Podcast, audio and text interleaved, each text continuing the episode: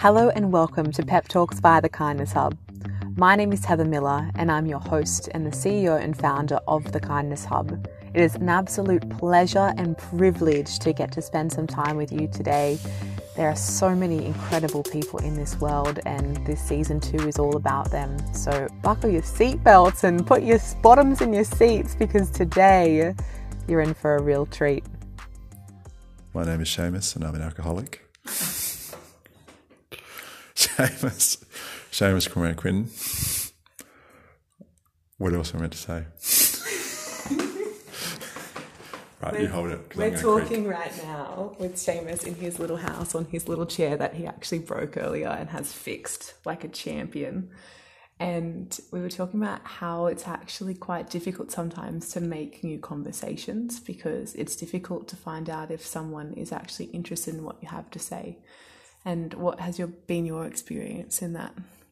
Yeah, I think in the humdrum of everyday life, you don't have the opportunity to to to necessarily meet new people, but meet people who have a a, uh, a story to tell. I suppose um, meet people at the chippy, you meet people at the supermarket, you meet people in your place of work, but it's a functional exchange. You know, it's an exchange where you know, you're, you're ordering something, you're uh, uh, something's being sold to you, and so I think it's something which you don't get that opportunity for genuine, genuine connection. Um, but uh, that's where I suppose you know travel is, is a wonderful thing in that respect, and that's certainly something that I did a little um, a while ago myself, having left my job, interested in um, maybe becoming a documentary filmmaker, and then on the road, um, hitchhiking uh, around.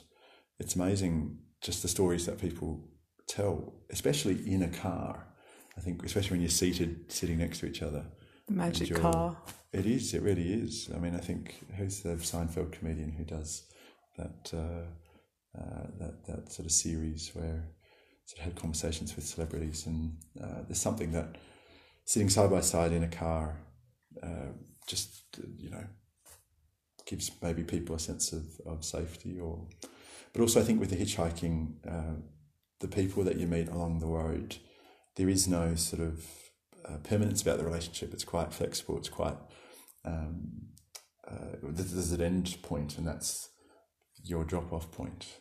Um, and so there's almost a, a, sense that, well, I've got nothing to lose here. This person, I, I you know, and it was me asking often the questions, um, and the people driving would, would tell me um, stories, and it was it was something which I guess you you wouldn't necessarily get that with someone on a bus sitting next to them. Um, you see them the next day, and the next day, and the, the next day. Whereas when you're in a car, hitchhiking, there, there's an endpoint, and you know people feel maybe they feel like they're just going to offload it.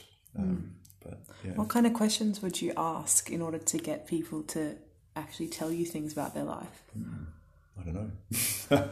just I think it's just general conversation. Um, people um, just the just what um, people are up to, where they're going in the car. That will lead to conversations about you know where they've been, where they've been, and where they're going. Um, so yeah, it's kind of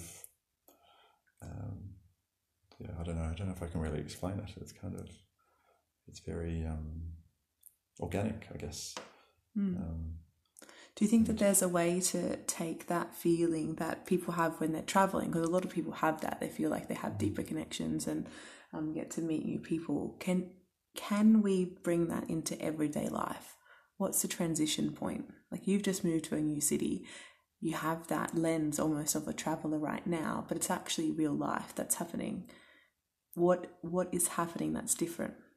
I think it's a new, as you said, it's a new place, it's new people, and there's a desire to, I guess, meet new people, meet new people, make new friends. Um, and I think that's something. If you grow up, having come from Adelaide, you grow up in a place, uh, you go to through many institutions, a school, um, a university in my case, and then also workplaces. And you don't actually have, uh, and you meet people along that way, but then you sort of go back to work. And so you kind of find yourself just uh, resorting to the same sort of friendship circles and doing the same things.